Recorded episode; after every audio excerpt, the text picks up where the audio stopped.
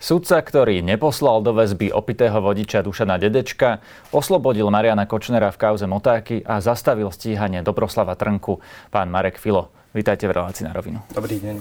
Poďme rovno k Dušanovi Dedečkovi. Čo všetko ste zvažovali, keď ste ho vlastne neposlali do väzby? No v prvom rade som zvážil pri mojom rozhodnutí, že ja som tam dôvody väzby žiadne nevidel. V tomto prípade prokurátor podal návrh na väzobné stíhanie obvineného s tým, že navrhoval obvineného zjať do tzv. útekovej väzby a preventívnej väzby. Čo sa týka návrhu útekovej väzby, tak prokurátor argumentoval jednak vekom obvineného, jednak trestnou sadzbou, ktorá mu v podstate v prípade uznania viny za spáchaný skutok v tej právnej kvalifikácii, akom bolo vznesené obvinenie, hrozí. Prepačte, to znamená čo? Že uh, vlastne prokurátor tvrdil, že pán Dedeček sa bude snažiť újsť a že bude pokračovať v trestnej činnosti a vy ste vlastne týmto argumentom prokurátora uh, Nevyhovel. nevyhoveli. A prečo? V podstate prokurátor argumentoval tým, že z tej hrozby vysokého trestu vyplýva, že by obvinený mohol byť motivovaný utiecť a skrývať sa pred trestným stíhaním a zároveň s poukazom na osobu obvineného a jeho doterajší život ako vodiča tam videl obavu, že by mohol pokračovať v trestnej činnosti. Čo sa týka dôvodu tej hrozby vysokého trestu, z trestného poriadku vyplýva, že hrozba úteku musí vyplývať buď z konkrétneho konania obvinenej osoby alebo iných konkrétnych skutočností. Hrozba vysokého trestu ako izolovaná hrozba nie je dostatočná na to, aby som ja niekoho vzal do väzby, lebo ja nemôžem prezumovať na základe len hrozby trestu, že on utečie. V tomto prípade žiadne konkrétne konanie obvineného ani iné konkrétne skutočnosti z obsahu spisu nevyplývali. Tam som uzavrel, že obvinený má na území Slovenskej republiky v podstate celé zázemie, od rodinného zázemia, pracovného zázemia. Majetok tu má, ja som jednoducho nevidel žiaden dôvod, respektíve žiadne konkrétne konanie alebo inú konkrétnu skutočnosť, na ktoré by som mohol založiť opodstatnenú obavu, že on ujde alebo sa bude skrývať, lebo nemôže ísť o hypotetickú obavu, vždy musí ísť o nejakú konkrétnu obavu z nejakého konkrétneho konania. Čo sa týka tej hrozby, že by pokračoval v trestnej činnosti, tak tam prokurátor v podstate poukazoval na jeho osobu ako vodiča, na dopravné priestupky, ktorých sa dopustil. Ja som sa na tieto dopravné priestupky v rámci preštudovania spisového materiálu pozrel, zameral som sa na ich závažnosť. Zistil som, že obvinený v priebehu 11 rokov bol 16 krát postihnutý na úseku dopravy. To vám v podstate nestačilo na to, aby ste povedali, že áno, je to opakovaný páchateľ vlastne dopravných priestupkov? No, z toho vyplýva, že ak máte 16 prístupkov v evidenčnej karte vodiča, tak je tu opodstatnená obava z toho, že budete páchať priestupky, nie trestnú činnosť. Rozumiem, ale tá uh, vlastne keď si to sa pozrieme do tej sféry dopravných nehôd, tak keď idem rýchlo, tak e, v jednej chvíli je to priestupok uh-huh. a keď e, havarujem a narazím do niekoho, kto je na chodníku, tak už je to trestný čin a vlastne rozdiel je len ten následok a nie to konanie ja by som musel sa na to pozrieť tým spôsobom, že zo slova pokračovať v trestnej činnosti znamená, že v tomto prípade by som musel prezumovať, že obvinený sa opätovne uvedie do stavu zníženej spôsobilosti vplyvom návykovej látky a v tomto stave by predstavoval riziko pre ostatných členov, ostatných účastníkov cestnej dopravy. Mm, z jeho doterajšieho života ja som skonštatoval, že áno, on je nedisciplinovaným vodičom, ale to, že máte 16 priestupkov, neznamená, že sa opätovne niekto opie a spôsobí tak fatálny následok, ako spôsobil. On doposiaľ nikdy nebol postihnutý na úseku dopravy za spáchanie priestupkov v súvislosti s alkoholom alebo inou návykovou látkou a zároveň tie priestupky Áno, 16 priestupkov vyzerá, že človek má veľa. Na druhú stranu si treba uvedomiť, že je to za 11 rokov, pričom nie všetky tie priestupky boli závažného charakteru, nie všetky boli za rýchlosť. Čo sa týka sankcií, ktoré dostal za tú rýchlosť, bola tam najvyššia bloková pokuta 100 eur a jednoducho z toho penzum informácií, ktoré som mal aj výsluchov svetkov, ktorí sa mi vypovedali, že v jeho prípade nejde o osobu, ktorá by nadužívala alkohol, ktorá by pravidelne konzumovala alkohol, že tí svetkovia vypovedali, že v podstate jeho takmer nikdy nevideli, že by konzumoval alkohol v rámci nejakých spoločenských podujatí. Ja som nemal na základe čoho tam uchopiť reálne tú obavu, že on v prípade prepustia na slobodu v rámci ešte aj zadržaného vodičského preukazu sa posadí do auta, opije sa a spôsobí obdobný následok. Rozumiem, ale v podstate odvolací súd e, toto tam videl Čiže on vlastne poslal Dušana Dedečka do väzby práve z tohto dôvodu, že by mohol pokračovať v trestnej činnosti. Podľa vás, prečo to odvolací súdu robil? Bolo to tak, že to jednoducho prokurátor na druhom stupni možno lepšie odôvodnil, že tí sudcovia na vyššom stupni mali pred sebou možno nejaké iné dôkazy, alebo sa jednoducho len inak pozreli na tú istú vec? Ja sa priznám, že som nečítal rozhodnutie sťažnostného súdu, doposiaľ mi teda nebol spis vrátený, nie som oboznámený s tým, na základe čoho oni dospeli k záveru, že tam takýto dôvod väzby je. Tu by som skonštatoval, že ono je v podstate úplne bežné, že Sťažnostný súd môže mať a štandardne v praxi aj máva na veci odlišný právny názor ako súd prvého stupňa. Na to ten sťažnostný súd tu je, inak by nemalo podstatne keby sa rozhodovalo vždycky automaticky tak, ako je názor stiažnostného súdu, tak ho nepotrebujeme. Tým, že nie som oboznámený s tým, na základe čoho stiažnostný súd dospel k záveru, že je tam obava z pokračovania v trestnej činnosti, ja sa k tomu vyjadriť neviem. Neviem, či prokurátor v rámci konania pred stiažnostným súdom predložil nejaké iné dôkazy, ja som to vnímal len skrz médií. Viem, že rozhodnutie Senátu nebolo jednomyselné, jeden člen Senátu podal kontravotum s tým, že sa stotožnil v podstate s môjim právnym záverom, že tie dôvody väzby tam neboli dané. Bližšie vám to ja sa tomu neviem vyjadriť. Áno, rozumiem, bolo to hlasovanie 2 e, na 1. E, rád by som sa opýtal ešte k tým dôvodom väzby. Teda na Slovensku poznáme tri dôvody mm-hmm. väzby, že e, niekto bude pokračovať, alebo teda, že hrozí, že niekto bude pokračovať v trestnej činnosti, že utečie, alebo že bude ovplyvňovať svetkov. V podstate, ak sa tieto tri veci nedokážu, tak ako ste hovorili teraz, tak nemôžete ako sudca poslať človeka do väzby. Moja otázka je, či by k ním nemal pribudnúť ešte nejaký iný dôvod? Napríklad, že pán Dedeček, že mu hrozí prípadne nejaká pomsta zo strany verejnosti, alebo že mu hrozí možno, že sám sebe ublíži. No, toto zatiaľ slovenský zákon nepozná a moja mm-hmm. otázka na vás je, malo by to tam byť? Ja si to osobne nemyslím.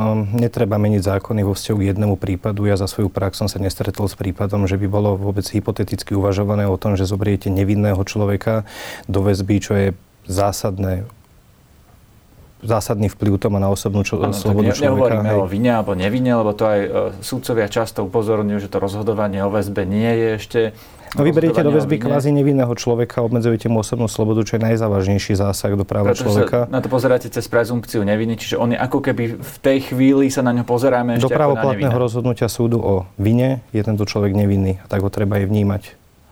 Čo sa týka prípadnej ochrannej väzby, treba si uvedomiť, že ochrana väzba je niečo, by bolo teoreticky úplne niečo iné, ako je väzba, ktorú ste vy spomínali. Väzba je vždycky krajný prostriedok. Nie je to obligatórna možnosť, vždy je to fakultatívna možnosť.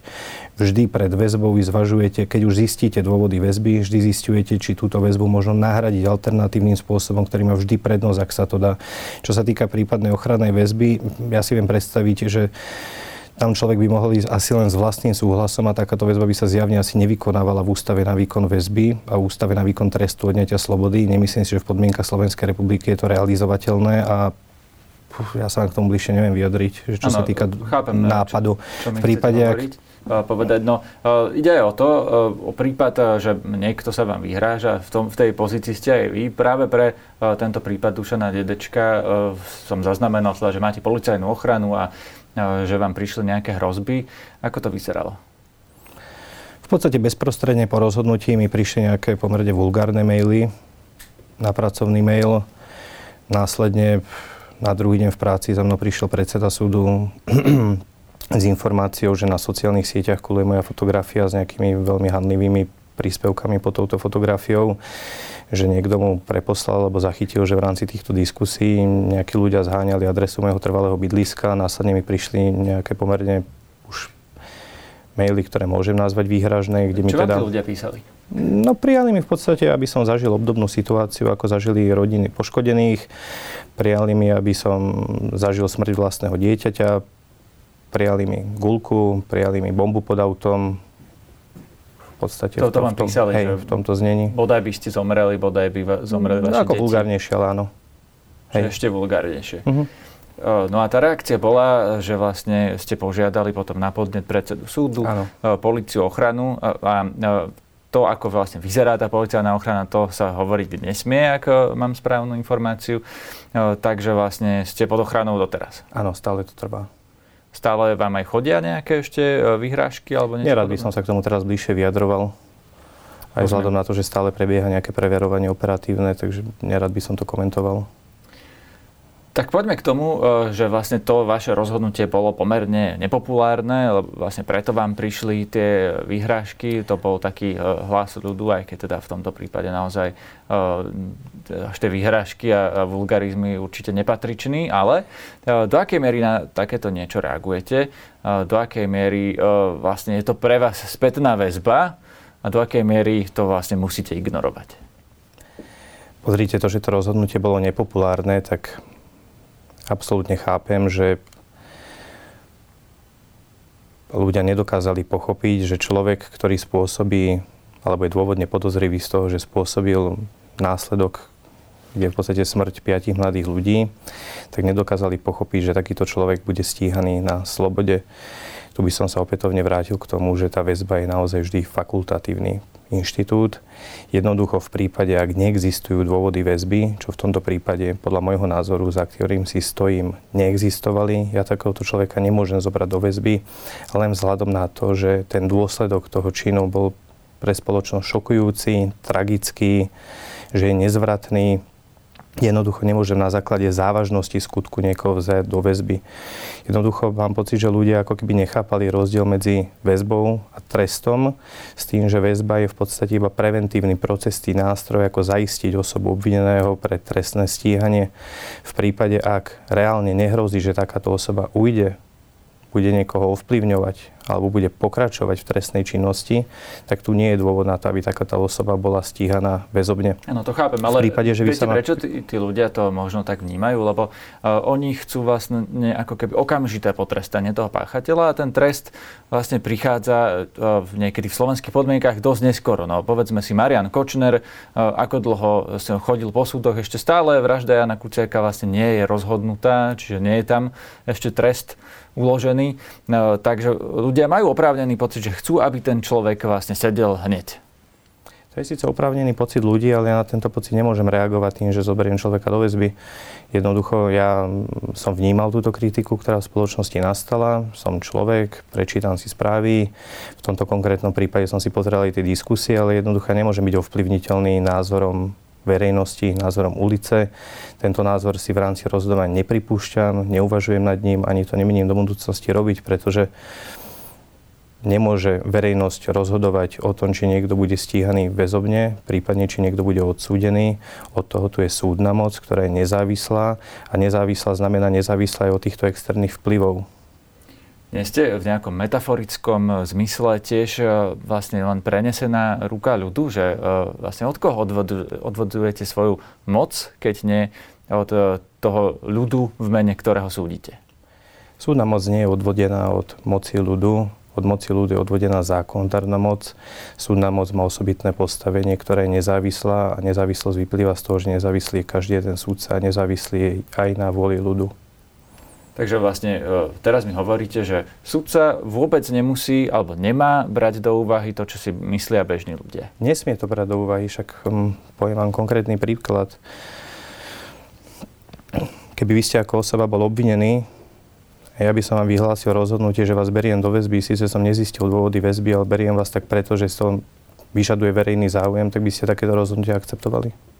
No, samozrejme, ja tomu e, rozumiem, že e, by to bolo e, nezákonné, ale vás sa to pýtam, aby tomu rozumeli tí naši diváci a poslucháči, aby vedeli, prečo to tak je. Ono je to tak preto, aby vlastne ten každý z tých obvinených bol chránený natoľko, že keď si predstavíte seba v tej pozícii, tak ano, aby ste mali tak. všetky práva, až kým sa nedokáže, že ste to naozaj spáchali. Jednoducho od toho je nezávislý sudca, ktorý vec posúdi, prípadne Senát a rozhodne bez vplyvu externého prostredia, či už verejnosti, prípadne iného vplyvu.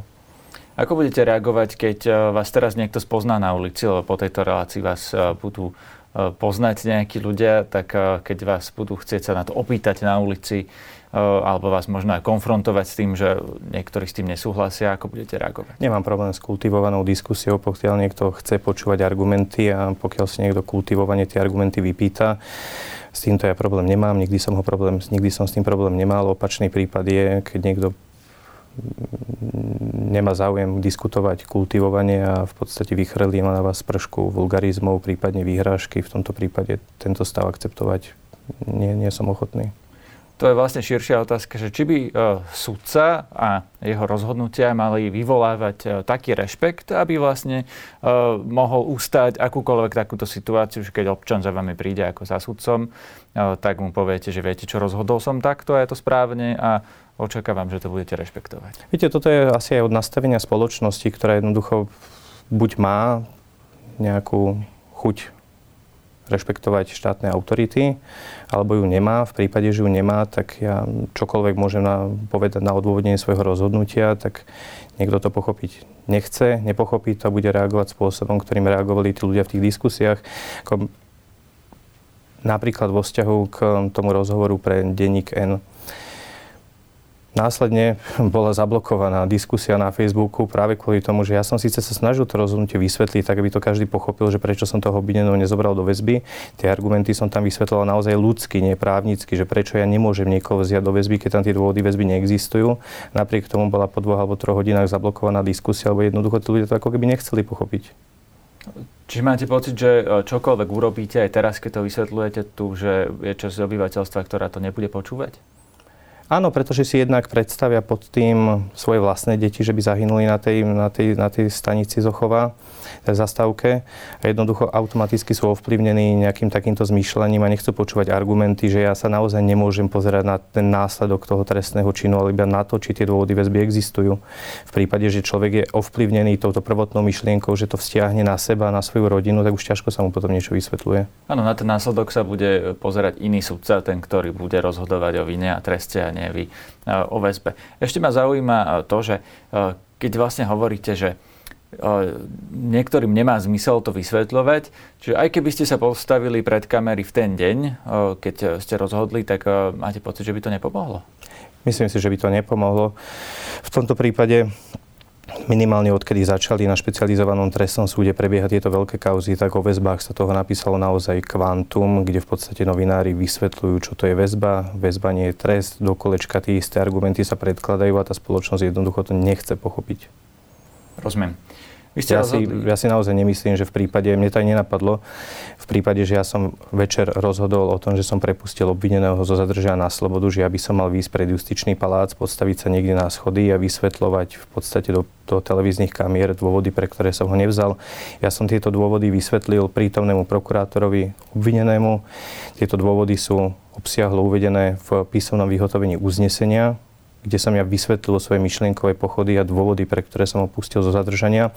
A nemyslím si, že je úloha sudcu ako takého vysvetľovať médiám svoje, nie médiám, ale skrz médiá verejnosti svoje rozhodnutia. Máme tu zákon o slobode prístupe k informáciám. Áno, to je taký, e, viete, dlho to trvá, kým si to Trvá to 8 dní, keď sa niekto vypýta, dá sa to Áno, vypýtať, no dá sa to vypýtať. Za tých 8 dní sa už veľa vecí môže stať. Ale ja som chcel naraziť tá... na to, že v prípade, že verejnosť zaujímajú tieto rozhodnutia, tak ja som prekvapený z toho, že čo sa týka napríklad veci, ktoré ja som rozhodoval a ktoré teoreticky vyvolali vo verejnosti nejakú mieru kritiky, tak si ich nikto nevypýtal cez tento zákon, že by si prečítal to odôvodnenie, že by ho to naozaj zaujímalo z tých občanov, že vypýtam si rozhodnutie, prečítam si, ako sa ten súdca s tým vysporiadal. Neprišla ani jedna taká žiadosť. Ano, máme vás tu, tak nám to, no, ste už to vysvetlili. V Česku napríklad ale tí sudcovia toto robia, mnohí, že postavia sa pred kameru a vlastne porozprávajú takou bežnou ľudovou rečou, že prečo pustili toho obvineného alebo nepustili, že prečo a ako rozhodli. Toto podľa vás slovenskí sudcovia prečo to nerobia? Neviem, môžete sa opýtať iba mňa, že prečo to nerobím. Jednak si nemyslím, že je to, ja som tu od toho, aby som vo veci rozhodoval, nie aby som svoje rozhodnutia neprávnym jazykom tlmočil verejnosti. Poviem vám úplne úprimne, my, ja ako sudca, ja nemám mediálne školenia, nie som zvyknutý na to výjsť pred televízne kamery a do televíznych kamier vysvetľovať svoje rozhodnutie. Je to pre mňa jednak náročné voliť jazyk, ktorému by pochopil absolútne každý. Je to pre mňa stresová situácia sa vystaviť pred kamery a niečo odôvodňovať. V zásade s tým nemám problém, ja nemám čo skrývať v rámci svojich rozhodnutí, ale ja si myslím, že sudca je to od toho, aby vo veci súdil, rozhodoval, ústne odôvodnenie poskytol po rozhodnutí a to písomné odôvodnenie je súčasťou každého rozhodnutia a každý si ho môže prečítať, ak tak chce urobiť a oboznámiť sa s dôvodmi, pre ktoré súd nejako vo veci rozhodol. Keby vás eh, na súde v tomto vyškolili, že by ste z toho mali menší stres, viac skúseností v tom, tak by ste to boli ochotní e, urobiť, že naozaj aj e, v takéto nepopulárnej veci, aj e, tým, že sa vlastne vystavíte tej verejnej kritike, ale zároveň by ste mohli priniesť nejakú dôveryhodnosť súdnictvu, lebo keď sa niečo rozhodne s zatvorenými dverami, je to iné, ako keď sa to otvorene vykomunikuje. Pojednávania sú verejné, hlavné pojednávania v trestnom konaní sú všetky verejné, tam môže prísť ktokoľvek si to no, hlavné pojednávanie. Nie je. Väzba nie, hovorím hlavné pojednávania, že sú verejné, každý sa môže prísť posadiť na ten súd a si to hlavné pojednávanie pozrieť a vnímať ho svojimi zmyslami. Ja si osobne nemyslím, že dôveryhodnosti slovenského súdnictva by prospelo to, keby súdca po svojom rozhodnutí sa postavil pred kamery a vysvetloval svoje rozhodnutie, že prečo konkrétne tak rozhodol. V niektorých prípadoch si to neviem ani prakticky predstaviť, čak tie veci sú náročné na rozhodnutie, odôvodnenia majú niekedy desiatky strán, že akože zhmotní to do pár myšlienok, ktoré ja poviem, aby to niekto pochopil, to sa nevždy dá. A neviem si ani úplne presne predstaviť, ako si to predstavujete, že ja rozhodnem vec a následne zvolám tlačovú konferenciu na druhý deň, kde budem akože vysvetľovať, že prečo Nie, no, sa... napríklad po tom pojednávaní, presne ako ste povedali, že medzi tých novinárov prísť, tak ako hm. to robí advokát, ako to robí prokurátor a povedať uh, tie tri vety, že uh, nezobral som ho do väzby, pretože máme len tieto tri väzobné dôvody, ktoré neboli naplnené. Viete, na to máme hovorcu ako súd, kde hovorcovi som stanovisko, ktoré predniesol novinám, nadiktoval ja ako zákonný súdca pre prípravné konanie, kde by som povedal asi úplne identické, čo povedal hovorca, lebo v tých, tých vetách, ktoré poskytol hovorca, som presne povedal to, čo ste povedali vy teraz. Nezhľadol som dôvody väzby, dôvod väzby musí vyplývať z konania alebo konkrétnej skutočnosti. Nič také som nezistil a nemal som inú možnosť ako opustiť zo zadržania na slobodu. To isté by som povedal ja, čo hovorca. Rozumiem. Poďme k inému prípadu. Vy ste rozhodli aj v um, prípade um, Mariana Kočnera, jeho uh, obžaloby, že bol obžalovaný z um, vynášania tých motákov alebo posielania motákov z väzby.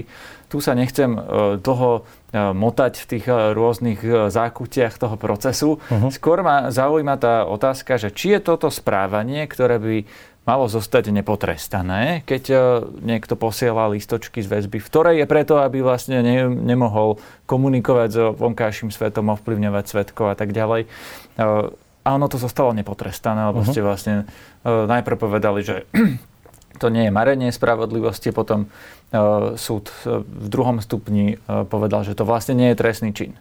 Ja som povedal aj v rámci prvého rozhodnutia, že skutok bol oslobodenie z dôvodu, že nie je trestným činom samotné posielanie papierikov z väzby nie je v podmienkach Slovenskej republiky trestné. Vy ako osoba väzobne stíhaná máte právo na korešpondenciu, môžete posielať poštou dopisy. Jediný rozdiel je, že by ste bol v kolúznej väzbe, kde sa predpokladá to, že týmto správaním by ste sa mohol pokúšať ovplyvňovať prebiehajúce vyšetrovanie.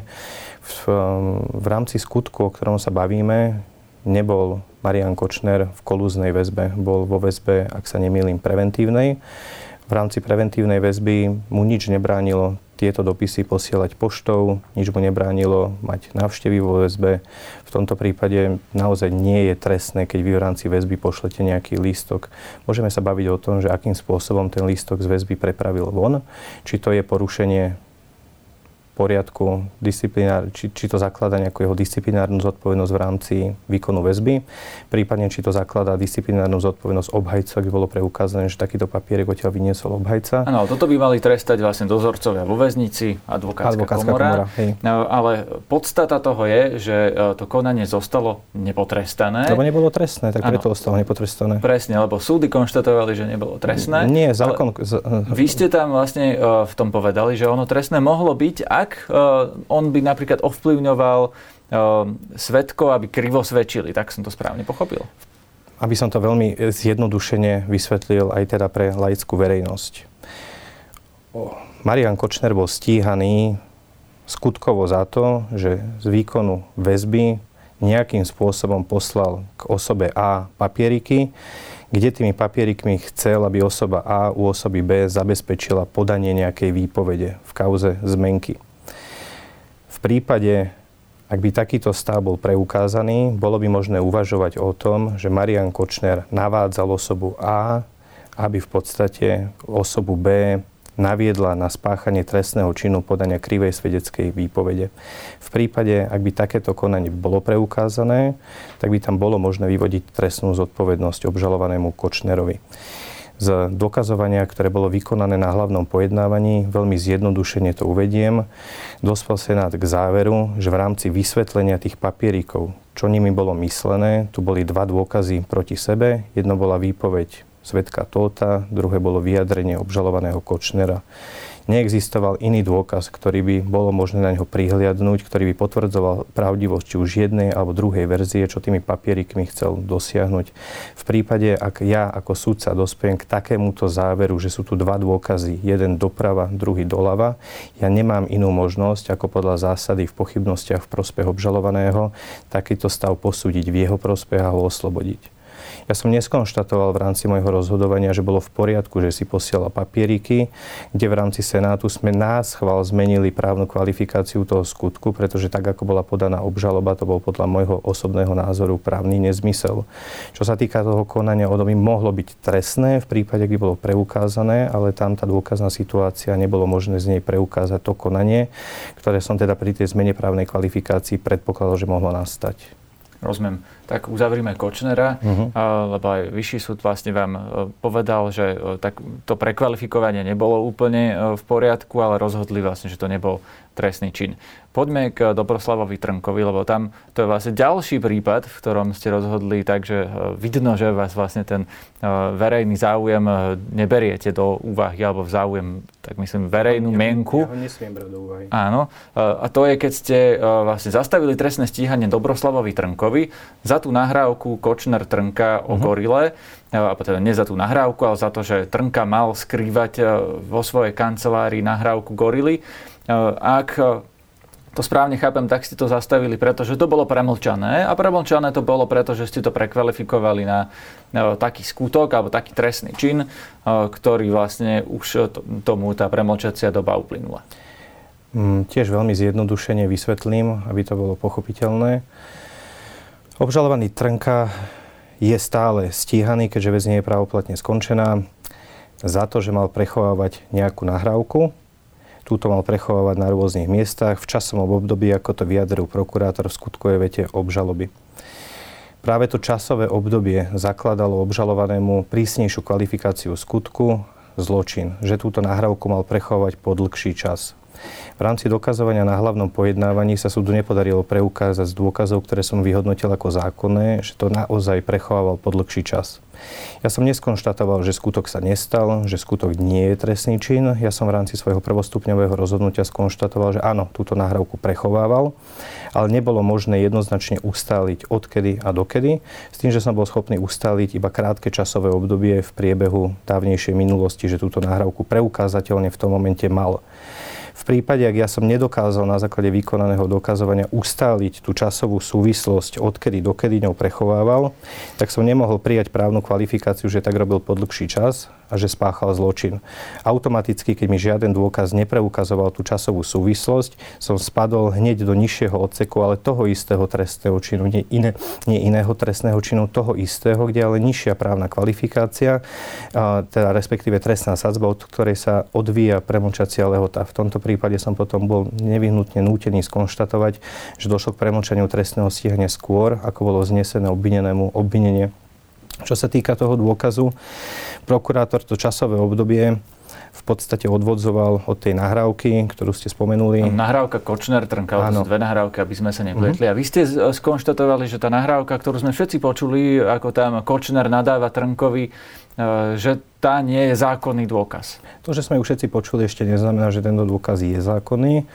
Podľa trestného poriadku ustanovenia, čo je to dôkaz a čo môže slúžiť za dôkaz, je vyslovene uvedené, že za dôkaz môže slúžiť v podstate len to, čo bolo získané zo zákonných prostriedkov podľa trestného poriadku alebo osobitného zákona.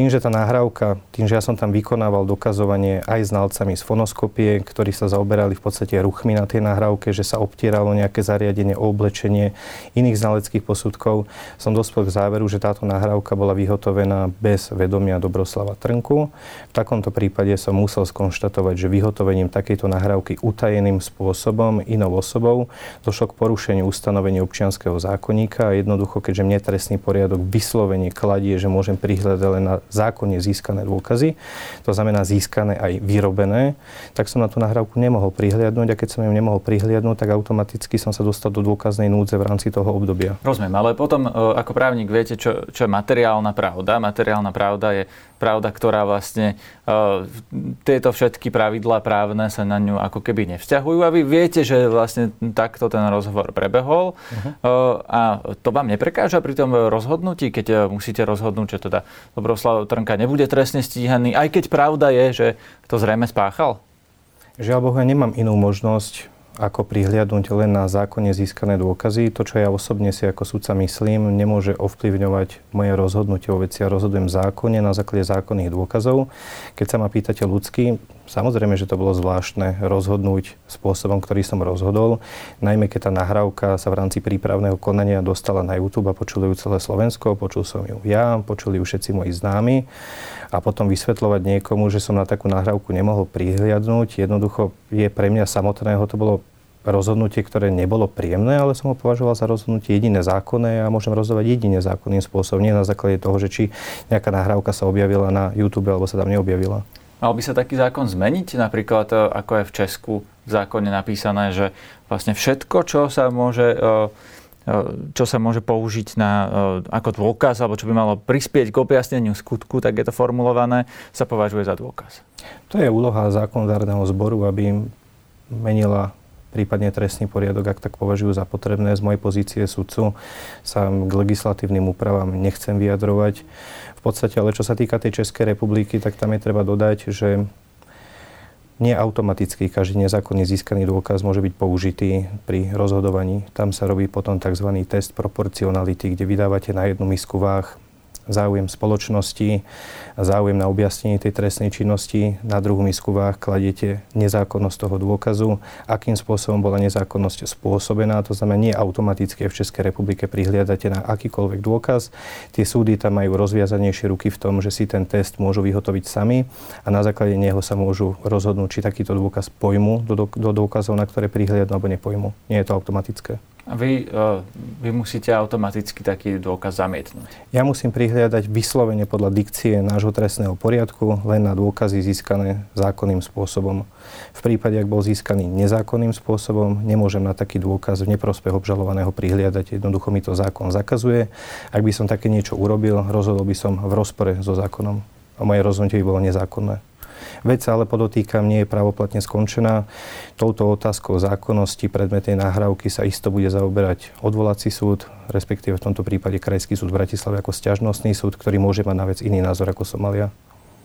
Poďme ešte k súdnej reforme. O, tu teda rozbehla alebo navrhla ministerka Mária Kolíková, ktorá už ministerkou nie je. Nový minister, pán Karas, ju odsunul, myslím, o 5 mesiacov. Je to podľa vás za prvé potrebná reforma a za druhé mala alebo nemala by sa odsúvať?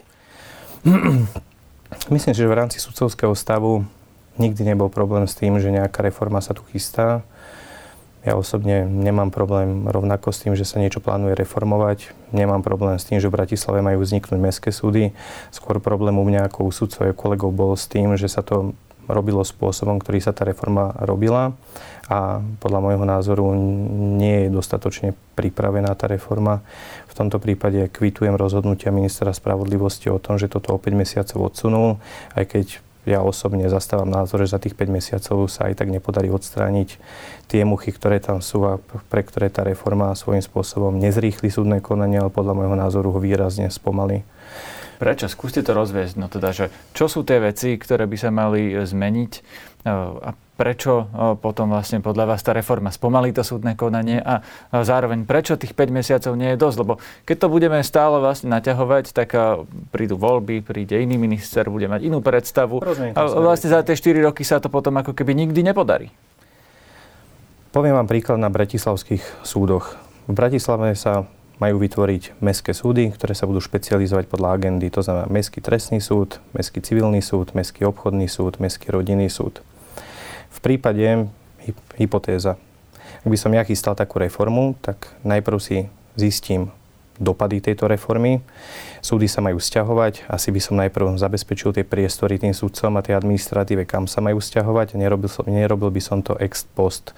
Podľa informácií, ktorú ja mám k dispozícii, ktorá nemusí byť pravdivá, sa súdcovia majú do nových budov stiahovať v roku 2025.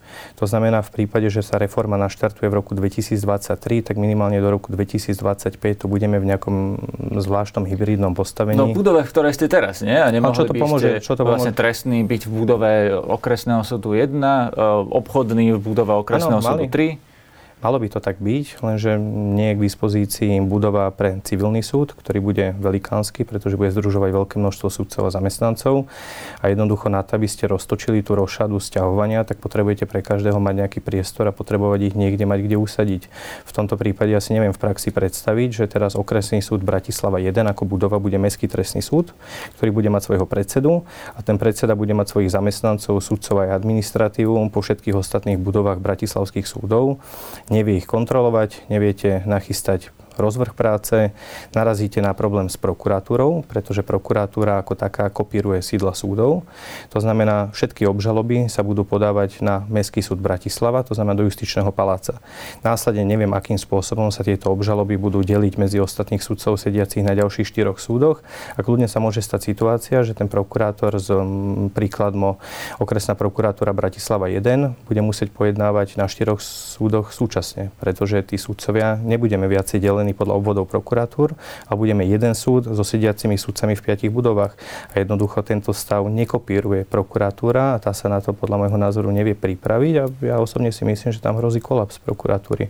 To už nehovorím o výkone služieb pri súdcovi pre prípravné konanie, kde v podstate vy máte služobné obvody podľa prokuratúr, ktoré kopírujú taktiež sídla súdov. V tomto prípade budete mať na Bratislavu 5 súdcov pre prípravné konanie a nie je doriešené, že ako budú v podstate s nami slúžiť prokurátori. Že ako to, ano, to je skôr taká procesná vec, ktorú by si služobne mali doriešiť tie inštitúcie. To sa dá spraviť no, neviem, za ako... týždeň, ale skôr tie veci, ktoré hovoríte, že budovanie a že bude až 2025, čiže vy by ste celú reformu odložili do roku 2025? Ja nie som kompetentný sa vyjadrovať k tomu, či odkladať alebo neodkladať reformu. Ja osobne si myslím, že tá reforma, tak ako je nachystaná, nie je pripravená na reálnu implementáciu do života. A v prípade, že čo je cieľom reformy? Cieľom reformy deklarované bolo predovšetkým zrýchliť súdne konanie. Ja neviem, čo na tom, že sa popresadzujú súdcovia zrýchli súdne konanie, čo je skutočnosť, ktorá najviac trápi občanov Slovenskej republiky. Ako ste povedali vy aj v rámci tohto rozhovoru, súdne konania trvajú strašne dlho. Na okresnom súde Bratislava 1 máme rozpočtovaných, ak sa nemýlim, 47 miest sudcov. Dlhodobo sme tam 33. Jednoducho justícia Problém justície podľa môjho osobného názoru, ktorý sa v justícii hýbem vyše 11 rokov, je, že justícia je finančne poddimenzovaná a problémom justície nie sú len súdcovia, respektíve nedostatok súdcov, ale nedostatok administratívneho aparátu. Keď si niekto predstavuje, že súdcovia, respektíve súdna moc sú len súdcovia, tak je to veľmi klamlivý názor, pretože za tým súdnym oddelením sú asistentky, súdni úradníci, bez ktorých ja reálne sa neviem pohnúť. Ja neviem pojednávať bez asistentky, lebo mi to zakazuje zákon. V prípade, že asistentku nemáme, lebo plat asistentky je na úrovni minimálnej mzdy v Bratislave, tak jednoducho ako ja zrýchlim súdne konanie, keď jednoducho sa neviem prakticky dostať do pojednávacej miestnosti pojednávať. Toto je problém justície, ktorý trápi celé Slovensko a to je iba môj osobný názor ako sudcu, že súdna reforma ako taká na tento základný problém, čo sú financie a personál, absolútne nereflektuje. Ďakujem vám za rozhovor. Nemáte za ďakujem pekne.